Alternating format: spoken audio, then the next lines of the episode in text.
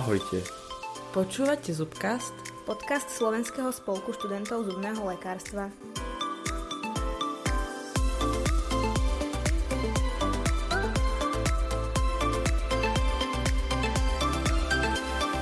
Milí poslucháči, v tomto dieli sme si medzi nás pozvali doktora Kizeka. Rada by som najprv pána doktora predstavila. A pán doktor skončil zubné lekárstvo v roku 2003 a štúdium všeobecného lekárstva v roku 2006 na Lekárskej fakulte Univerzity Pavla Jozefa Šafárika v Košiciach.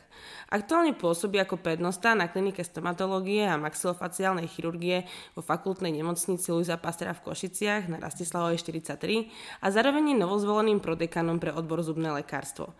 Popri práci na klinike sa venuje urgentnej medicíne ako lekár záchrannej služby a inštruktor prvej pomoci.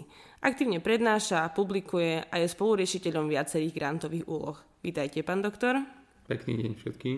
Čomu sa ako maxilofaciálny chirurg venujete v praxi najčastejšie? No, maxilofaciálna chirurgia je pomerne široká medicínska odbornosť. Zahŕňa v sebe liečbu úrazov orofaciálnej oblasti, liečbu onkologických ochorení, liečbu anomálií, liečbu zápalov a mnoho príbuzných odborností, ktoré v danej oblasti ľudského tela pracujú, prekrýva. V dnešnej dobe je už veľmi ťažké venovať sa celej maxilofaciálnej chirurgii, takže každý z nás sa viac alebo menej špecializuje.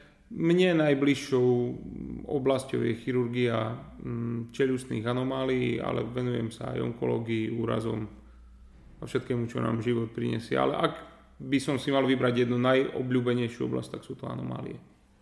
Tento diel bude samozrejme zameraný na prekancerózy a malignity, ale už keď sme spomenuli maxilofaciálnu chirurgiu, určite niektorých našich poslucháčov bude zaujímať, čo treba spraviť preto, aby sa stali takýmto maxilofaciálnym chirurgom alebo chirurgičkou.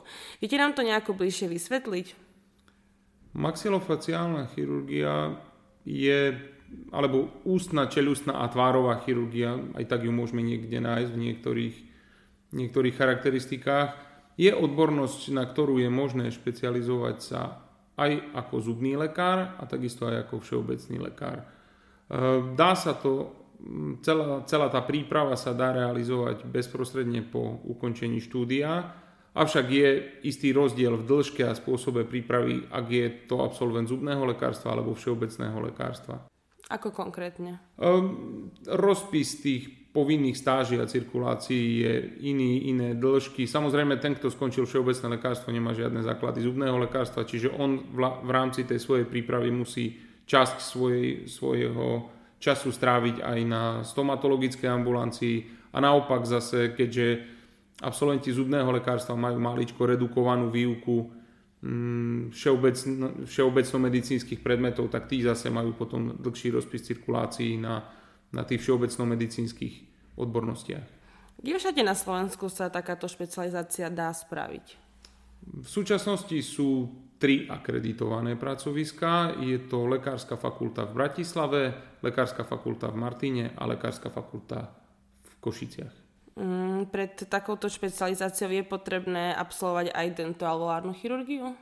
Nie je to podmienkou. Vlastne kto má špecializáciu z maxilofaciálnej chirurgie, má ako keby automaticky aj tá v sebe obsahuje aj dentoalveolárnu chirurgiu, aj keď je to trošku iné, pretože dentoalveolárna chirurgia je certifikovaná činnosť a maxilofaciálna chirurgia je medicínska špecializácia.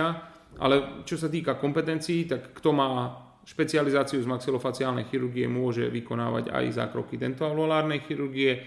Avšak nie je predtým, než sa človek vlastne zahájí tú svoju prípravu ako maxilofaciálny chirurg, nie je nevyhnutnosťou mať certifikát z dentoalveolárnej chirurgie. Je to aj nejaké vekové alebo iné ohraničenie? Nie, žiadne takéto ohraničenia nie sú. Každý absolvent bezprostredne po ukončení štúdia sa v zmysle platných zákonov môže zaradiť do špecializácie a potom, keď vlastne absolvuje predpísanú dĺžku a predpísaný počet stáží, tak potom môže pristúpiť ku špecializačnej skúške. Ak ju úspešne zloží, tak potom dostane diplom o špecializácii. A ako v dnešnej dobe vnímate záujem o túto špecializáciu? Nie je veľa záujemcov o maxilofaciálnu chirurgiu práve kvôli tomu, že ten spôsob prípravy je pomerne komplikovaný. Tá dĺžka trvá 5 rokov, ak všetko ide podľa plánu. No a tých stáží a tých úskalí, ktoré je potrebné absolvovať, je pomerne dosť, takže naozaj musí ten človek byť nadšencom, aby sa touto cestou, touto vetvou medicíny vydal, a nie je ich veľa. Pokiaľ mám dobré informácie, tak na Slovensku je zhruba 35 atestovaných maxilofaciálnych chirurgov a asi 35 je kolegov, ktorí sú práve v príprave na atestáciu, ale tam sú samozrejme rátaní aj kolegovia, ktorí sú už penzisti, alebo kolegovia, ktorí majú síce špecializáciu, ale tú odbornosť reálne nevykonávajú. Je tam aj nejaká konkrétna limitácia v danom roku? Neviem o tom, že by boli nejaké limity. Uh-huh. Dobre, poďme teda späť k našej hlavnej téme. Čo si najčastejšie všímať u pacientov pri preventívnej prehliadke ako bežný stomatológ, keď sa bavíme o tých prekancerozách a malignitách? Sú nejaké oblasti, ktoré sú najviac postihnuté? Samozrejme, problémom všetkých preventívnych prehliadok je to, že väčšina zubných lekárov sa zameriava len na chrub a tkanivá, ktoré sú v bezprostrednom okolí, a povediac úprimne, nie všetci potom vnímajú ústnu dutinu ako celok a venujú sa všetkým ostatným štruktúram, ktoré sa tam nachádzajú, sliznice, jazyk, orofaring. To znamená, že pri preventívnej prehliadke, ktorá je korektne vykonaná, by sme nemali opomenúť aj tieto štruktúry a hodnotiť každú patologickú léziu, ktorá sa tam nachádza, respektíve všetko, čo sa nám zdá byť podozrivé, nie len z malignity, ale čo tam jednoducho nepatrí. Takisto v rámci tej preventívnej prehliadky by malo byť súčasťou aj extraorálne vyšetrenie, palpácia lymfatických uzlín. Takisto by sme mali tým hodnotiť nie len dutinu ústnu, ale samozrejme aj pery, zvonku, kožu, tváre a tak ďalej a tak ďalej. To znamená, že to vyšetrenie, ktoré nezaberie veľa času, ale malo by byť precízne, systematické, a aby sme zachytili všetky nozologické jednotky, ktoré by mohli nejakým spôsobom modifikovať ďalší vývoj zdravotného stavu pacienta. Častokrát sa spomína kontrola regionálnych lymfatických uzlín. Akú rolu pri týchto ochoreniach podľa vás má? Tak keďže vieme, že spádovou oblasťou pre hlavu, čo sa týka lymfatickej drenáže, sú krčné lymfatické uzliny, to znamená, že všetky ochorenia, ktoré sa vyskytnú v oblasti hlavy a reflektujú sa nejakým spôsobom v lymfatických uzlinách, to znamená buď zápaly alebo aj onkologické ochorenia, sa nutne prejavia v oblasti krčných lymfatických uzlín. Krk je veľmi dobre prístupný palpácii a štatistiky hovoria, že skúsený klinik vie palpáciou rozoznať už lymfatické uzliny, ktoré sú väčšie ako 1 cm, a aj bežný neskúsený lekár, pokiaľ svedomitým spôsobom vypalpuje tie krčné priestory, tak uzliny, ktoré sú väčšie ako 2 cm, vie identifikovať. Samozrejme, za fyziologických okolností lymfatické uzliny krku nie sú hmatné. Ale už pokiaľ nejaká uzlina hmatná je, tak to nám dáva signál, že máme pátrať ďalej po príčine toho zväčšenia. Ako som už spomínal, najčastejšie spôsoby zväčšenia lymfatické uzliny môže byť buď zápal, alebo to môže byť nejaké maligné ochorenie, respektíve metastáza maligného ochorenia. To správanie uzliny, ktorá je zmenená zápalom alebo ktorá je postihnutá maligným ochorením, je máličko odlišné, ale toto už potom nepatrí do rúk zubného lekára vo všednej ambulancii, ale to je signál k tomu, aby pacienta odoslal na ďalšie špecializované vyšetrenia. A keďže pri väčšine bežných ochorení, hoď aj ľahších, sú pravidelne postihované hlavne krčné regionálne lymfatické uzliny, nemôžu spôsobovať skôr falošne pozitívny príznak? Môžu, ale zasa na druhej strane vždy je dobré, ak sa na toho pacienta potom pozrie odborník na príslušnú oblasť, a to ochorenie, pokiaľ by aj bolo menej závažné, tak je stále lepšie, ak to vylúčia, oproti tomu, ak by sa stalo, že sa opomenie nejaké závažné ochorenie. Takže vždy je lepšie, pokiaľ máme akékoľvek podozrenie na to, že je tam zväčšenie lymfatickej uzliny, ktoré je nevysvetliteľné, pretože my môžeme mať pacienta, ktorý má, povedzme, nejaký herpetický výsev na pere alebo má aftu, alebo čokoľvek iné, perikoronotídu 3. molára, ktorá je logicky spojená s reaktívnou lymfadenopátiou, takže pokiaľ máme pre to vysvetlenie, nie je potrebné pátrať ďalej. Ale samozrejme zavoláme si pacienta na kontrolu a ako náhle ustúpi to ochorenie v ústach, tak by malo ustúpiť aj to zväčšenie lymfatickej uzliny. Ale ak máme akúkoľvek pochybnosť, je lepšie pacienta potom poslať na vyššie pracovisko. Akú rolu hrá v tomto smere anamnéza? Sú v nej nejaké kľúčové veci, na ktoré by sme ako klinici nemali určite zabudnúť? Tak už staré knihy z internej medicíny píšu, z internej propedeutiky píšu, že dobrá anamnéza je 50% celej diagnózy, takže určite sa treba pacienta popýtať. A presne to, čo sme povedali, to znamená, že keď pacienta vyšetrujete a nahmatáte nejaké lymfatické uzliny, tak sa ho spýtate, či ho neboli hrdlo, či nemal teploty a tak ďalej. Ako dlho to tam má, či si to on matal sám, alebo či sme to našli len my, či tá uzlina bola niekedy väčšia, menšia, či ho to bolí a podobne. Takisto samozrejme v tej anamnéze sa musíme pýtať na mnoho iných okolností, či sa lieči na nejaké ochorenia, alebo v príbuzenstve, či sa vyskytli nejaké ochorenia, nejaké lieky a tak ďalej a tak ďalej. To všetko musí byť súčasťou anamnézy. Treba povedať, že tá anamnéza je vlastne rovnaká v každej odbornosti medicíny. Ona sa len minimálne líši, čo sa týka jednotlivých subšpecializácií, ale to sú skôr doplňujúce otázky. Ale základná otázka anamnézy má byť, že čo pacienta trápi, s akými obťažami k nám prišiel, na čo sa lieči, aké lieky užíva, aké má alergie a všetko ostatné, všetky informácie, ktoré by sme mali mať vlastne k tomu, aby sme vedeli pokračovať ďalej v tom diagnostickom protokole.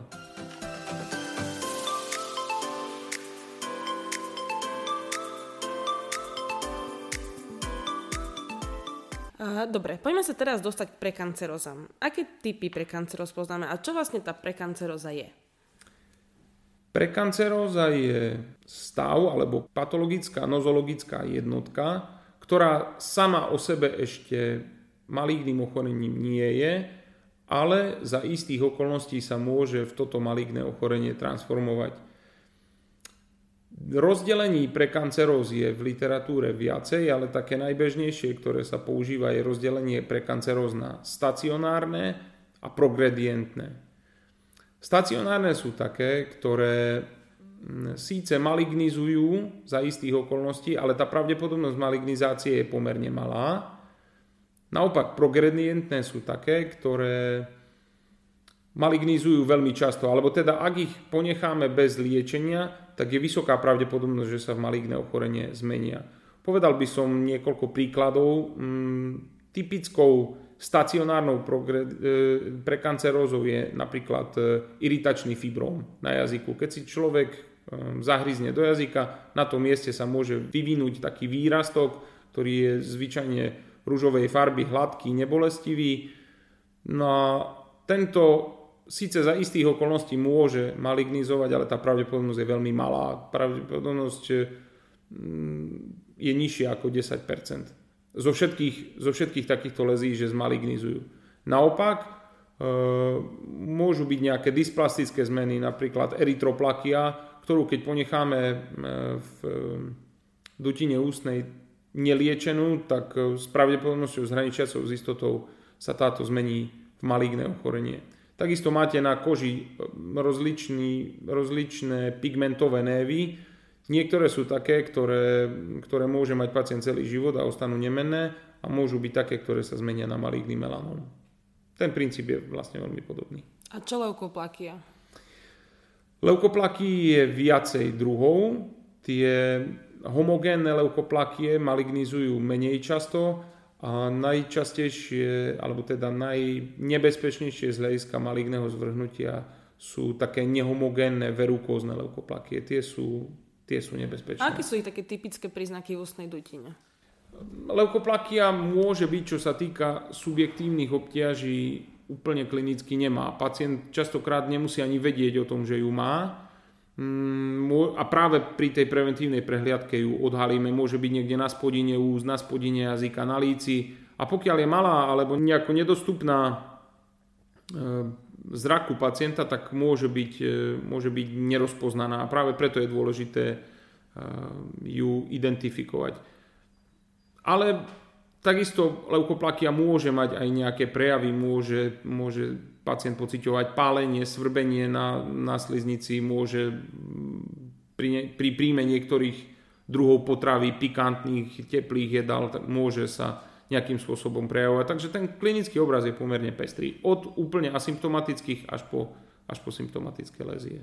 No ak napríklad nejakú z týchto prekanceróz si všimneme u svojich pacientov pri preventívnej prehliadke, tak čo ďalej? Dajú sa nejako liečiť, sledujú sa, posiela sa to niekde ďalej? Aký je pri tom ďalší postup?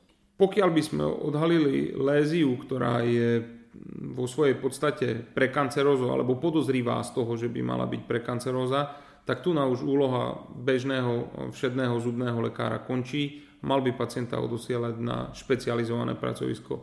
V celom svete vlastne je taký trend, že sa vytvárajú špecializované centra, ktoré sa venujú onkológii alebo komplexne liečbe niektorého druhu ochorení.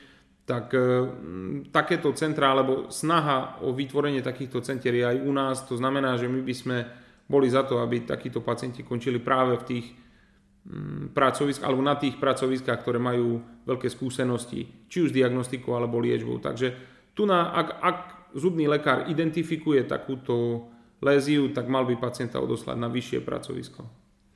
No a aký najčastejší typ karcinómov vzniká z týchto prekanceróz? Najčastejší typ maligného ochorenia v oblasti dutiny ústnej a horného aerodigestívneho traktu je skvamocelulárny karcinóm, ktorý tvorí viac ako 95% všetkých malignít. Je to dané tým, že vlastne skvamocelulárny epitel je ten, ktorý prirodzene sa v dutine ústnej nachádza. To znamená, že aj maligná transformácia všetkých týchto prekanceróz je vlastne smerom ku skvamocelulárnemu karcinómu. Sú aj nejaké iné?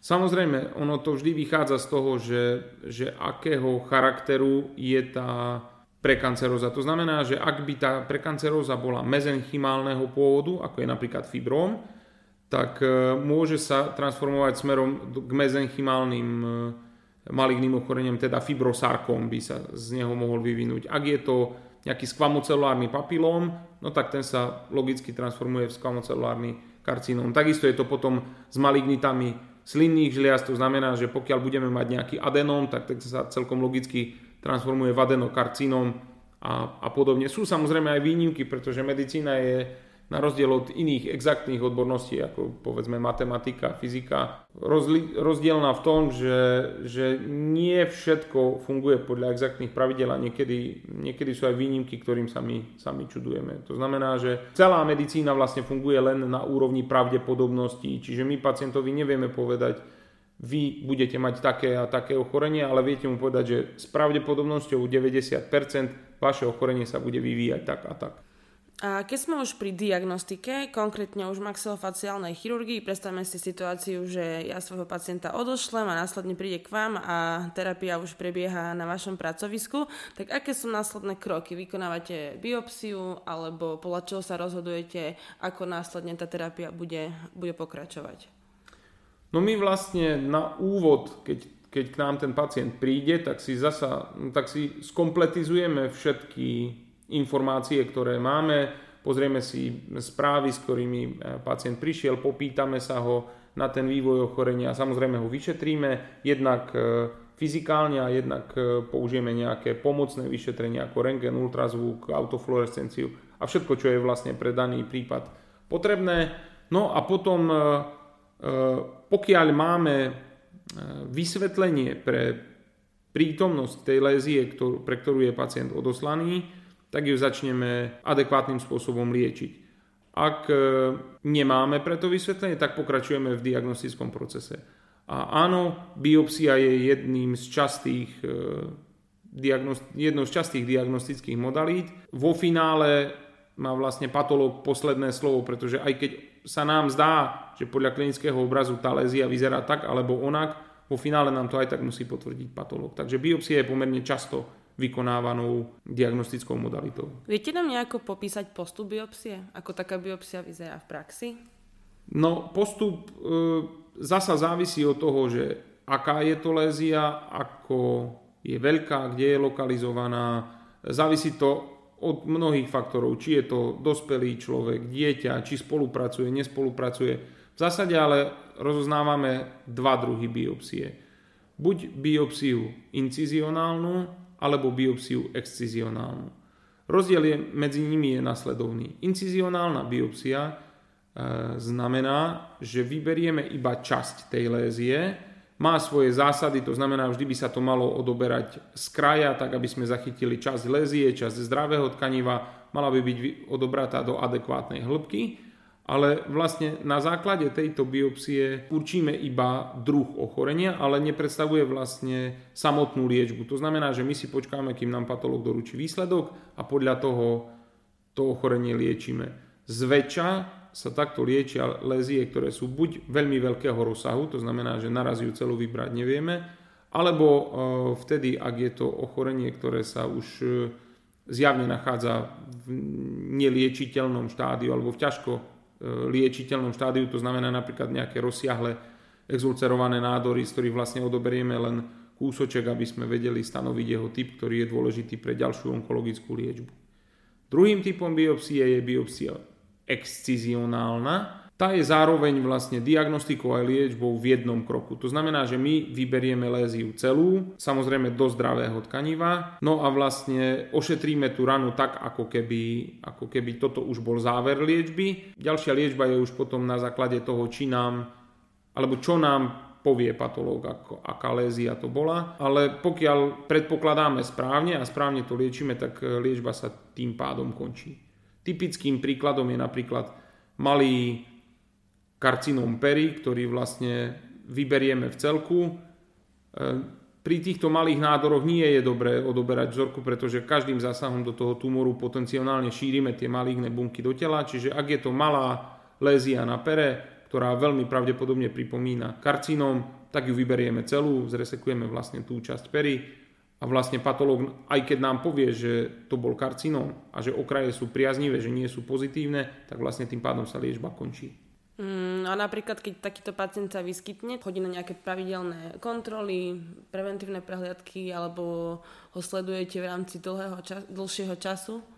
No každý pacient, ktorý má nejaké maligné ochorenie, by mal byť sledovaný. Samozrejme, ten proces má svoje pravidlá. To znamená, že my stanovíme diagnózu pacienta. Ak dojdeme k diagnóze nejakého maligného ochorenia v oblasti dutiny ústnej alebo v orofaciálnej oblasti, skompletizujeme ten diagnostický proces, tak štandardným postupom by malo byť, že pacient je predstavený na tzv. Onkokomisii. Onkokomisia je vlastne kolektívny orgán, ktorý je zložený z chirurga a onkológa, respektíve radioterapeuta. Toto sa najčastejšie realizuje vo Východoslovenskom onkologickom ústave, ktorý takéto komisie organizuje a on tam pozve odborníkov príslušných odborností a zostaví tie komisie. Pre každú odbornosť a pre každý druh nádoru je komisia zvlášť. To znamená, existuje komisia pre nádory hlavy a krku, existuje melanómová komisia, komisia pre karcinóm prsníka a tak ďalej a tak ďalej. To znamená, že pacient je predstavený na príslušnej onkokomisii, kde sa vlastne konsenzuálne stanoví ďalšia liečba. To znamená, že chirurg povie, za mňa je to v operabilnom štádiu toto ochorenie a vedeli by sme to operovať, čiže prikláňal by som sa k tomu, že poďme začať chirurgickou liečbou, následne na to povie onkológ, že teda on to odporúča alebo neodporúča, alebo súhlasí, nesúhlasí. Naopak chirurg môže povedať, že to ochorenie je v inoperabilnom štádiu, to znamená, že tá operácia by nemohla prebehnúť tak, aby sme vybrali celý ten nádor. A na základe z toho sa potom stanoví nejaký protokol liečby, ktorý sa potom realizuje. To znamená, že u nádorov, ktoré sú v kurabilnom štádiu, sa započne liečba a u nádorov, ktoré sú vlastne už v pokročilom štádiu a nie je možné ich nejako kuratívne ošetriť, tak sa potom realizuje paliatívna liečba. Takže vždy, keď sa uzavrie diagnostický proces, pacient ide na onkokomisiu a tam sa ďalšia liečba stanoví.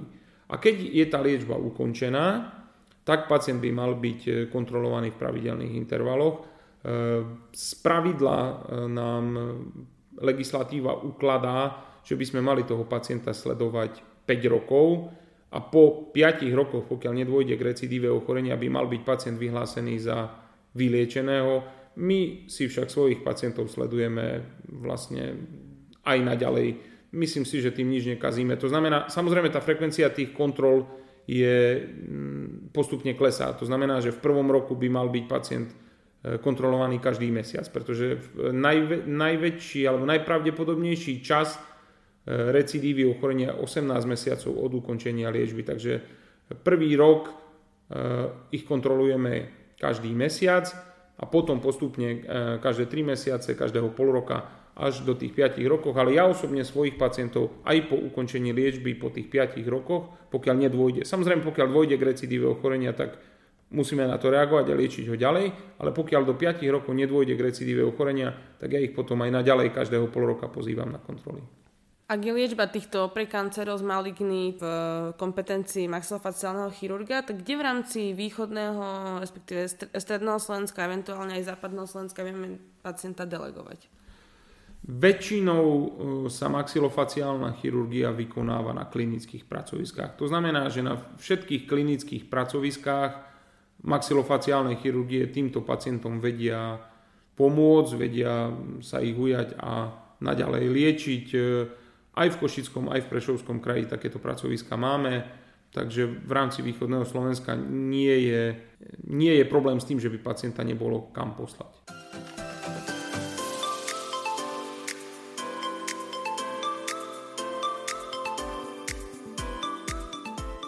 V roku 2012 vyšla európska štúdia, ktorá hovorí, že čo sa týka karcinómu pery, ústnej dutiny a hltana, tak po Maďarsku máme v Európe druhý najvyšší výskyt a druhú najvyššiu úmrtnosť. Čo sa týka vášho pohľadu, zmenilo sa niečo za tých 10 rokov?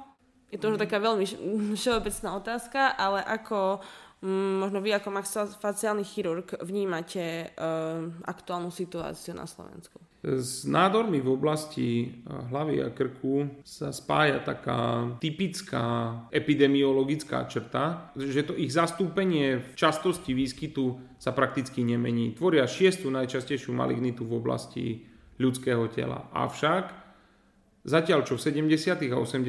rokoch medzi najčastejšie maligné nádory patril napríklad karcinóm žalúdka, dnes ten výskyt karcinómu žalúdka nie je na popredných miestach a tradične tam dominuje kolorektálny karcinóm, karcinóm prsníka, karcinóm pľúc.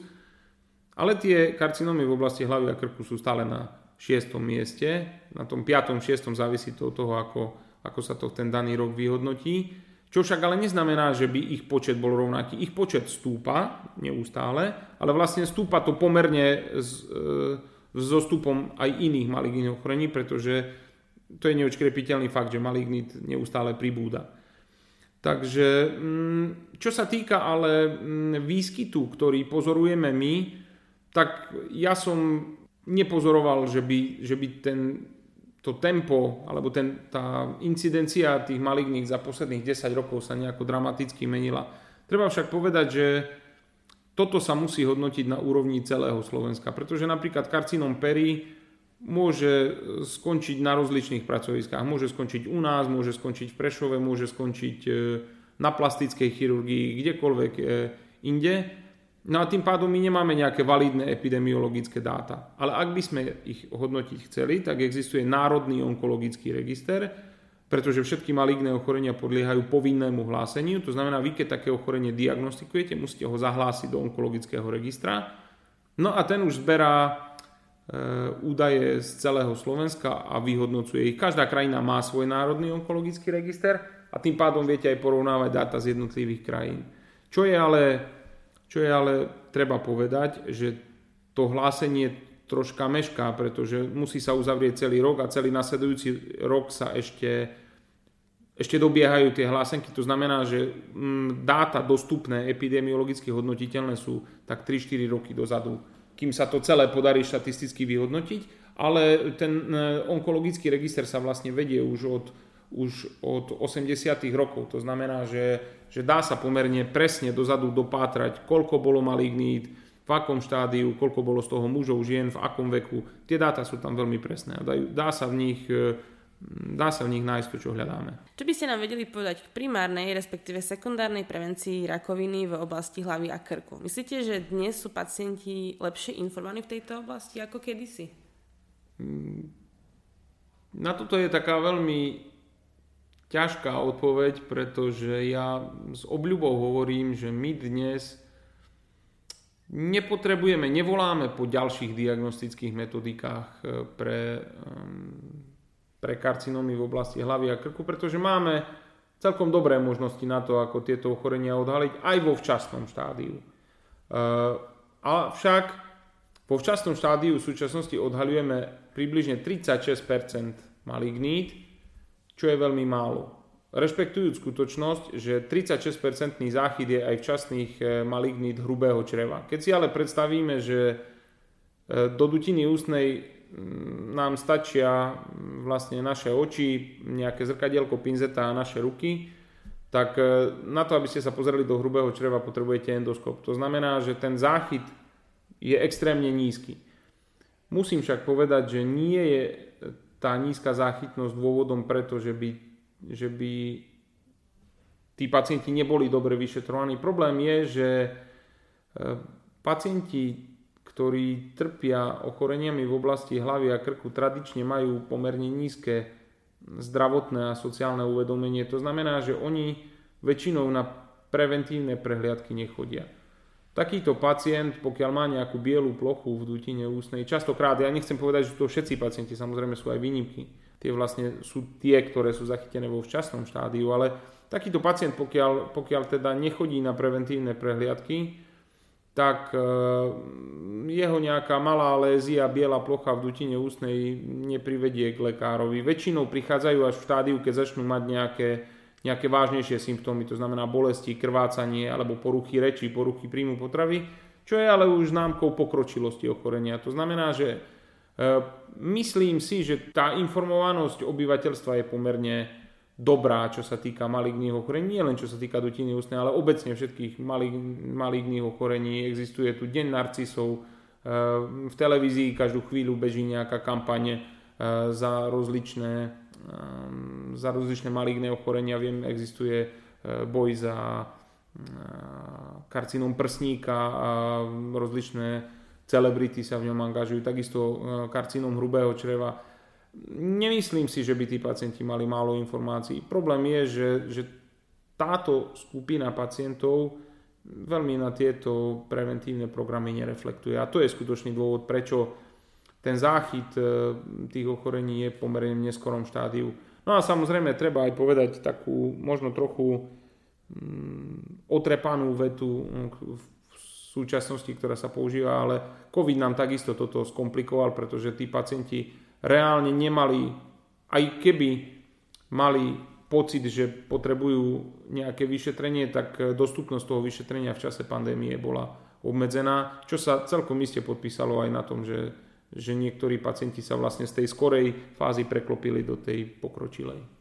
Ohliadnúc od prekancerozných lézí, chorôb, malignit, aké najčastejšie zlozvyky alebo patologické noxy môžu vyvolať tie patologické zmeny v našich ústach?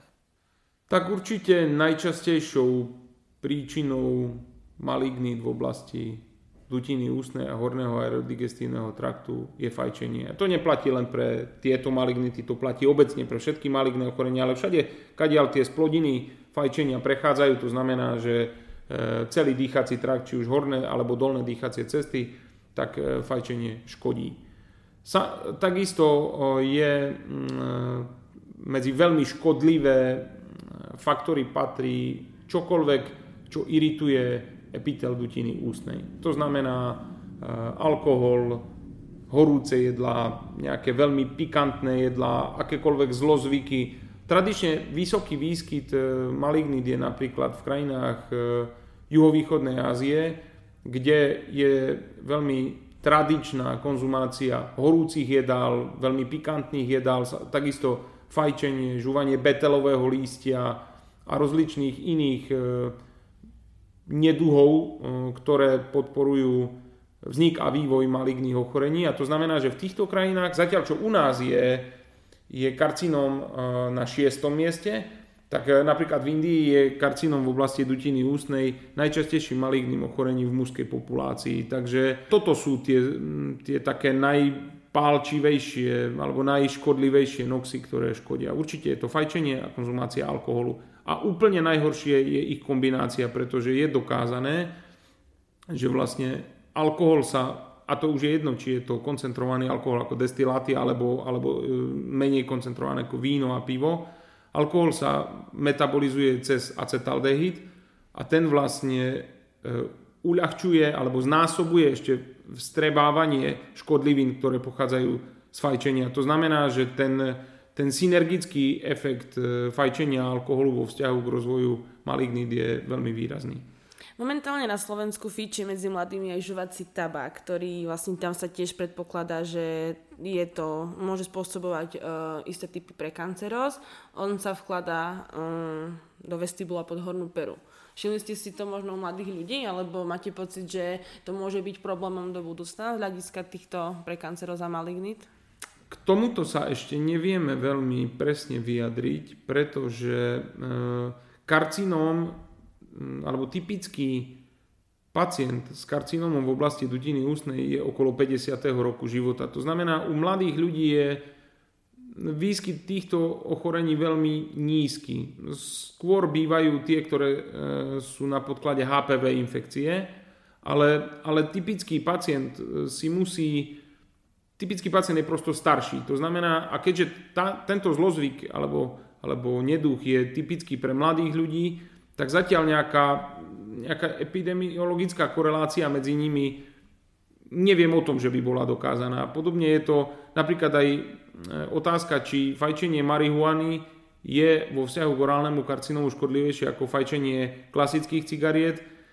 Nie je na to nejaká porovnateľná štúdia, pretože väčšinou starší ľudia fajčia cigarety, marihuana je skôr typická pre tie mladšie vekové skupiny, to znamená, že kde prirodzene výskyt karcinómov je nižší, takže nejako validne epidemiologicky sa to porovnať zatiaľ nedá. Do budúcna, keď budú tie súbory väčšie, ale to samozrejme musia byť súbory, ktoré sú niekoľko tisícové, desaťtisícové, pozberané z viacerých krajín, tak potom sa k tomu budeme vedieť vyjadriť, ale zatiaľ to nie je popisované. A keď ste už spomínali tú HPV infekciu, akú súvislosť má konkrétne táto infekcia s rakovinou orofaciálnej oblasti?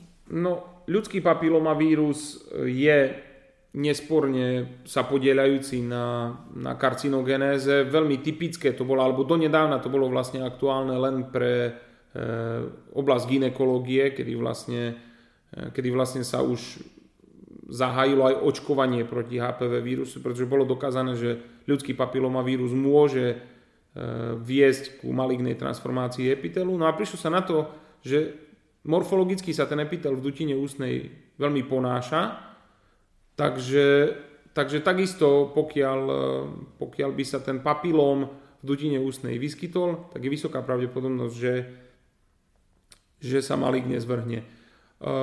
V minulosti sme vlastne nevedeli dokázať, či ten nádor pochádza alebo nepochádza z dráždenia HPV infekciou. Dnes to ale patológovia vedia vlastne určiť expresiu toho HPV a teda najviac škodí podtyp HPV 16, P16. To znamená, že pokiaľ to oni určia, tak vieme veľmi presne identifikovať tú vyvolávajúcu príčinu.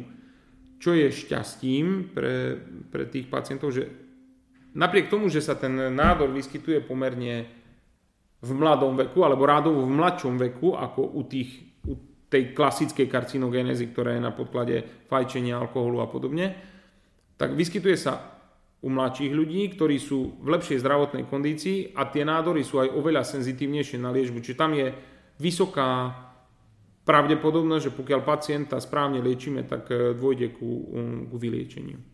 Ale samozrejme za predpokladu, že ho zachytíme vo včasnom štádiu. Ďakujem. S našou epizódou sme pomaly už na konci. Chcela by som sa ešte opýtať, akú literatúru, či už slovenskú alebo zahraničnú, by ste študentom odporúčali na lepšie pochopenie tejto problematiky? No, literatúry je v súčasnosti veľké množstvo. Dneska už mladí ľudia nemajú problém s rečovou bariérou, takže väčšina tej literatúry, ktorá je medzinárodne uznávaná, je písaná v angličtine, ale aj na Slovensku existuje dostatok, alebo v Čechách a na Slovensku existuje dostatok literatúry. Vždy by som študentom odporúčal, aby si vybrali literatúru od autorov, ktorí sa danej téme venujú. To znamená, že na každom pracovisku sa snažíme napísať, vyprodukovať nejaké učebné texty, ktoré by boli nápomocné študentom, ale dnes, ako som už spomínal, dnes sa celá medicína atomizuje. To znamená, že nie je možné, aby každý bol odborník na všetko v rámci toho svojho. To znamená, že aj v chirurgii už máte chirurgov, ktorí sa špecializuje, čo ja viem, na hrudníky, na pažeráky, na bariatrickú chirurgiu a podobne. Takisto je to aj v maxilofaciálnej chirurgii. Nie je možné, aby dnes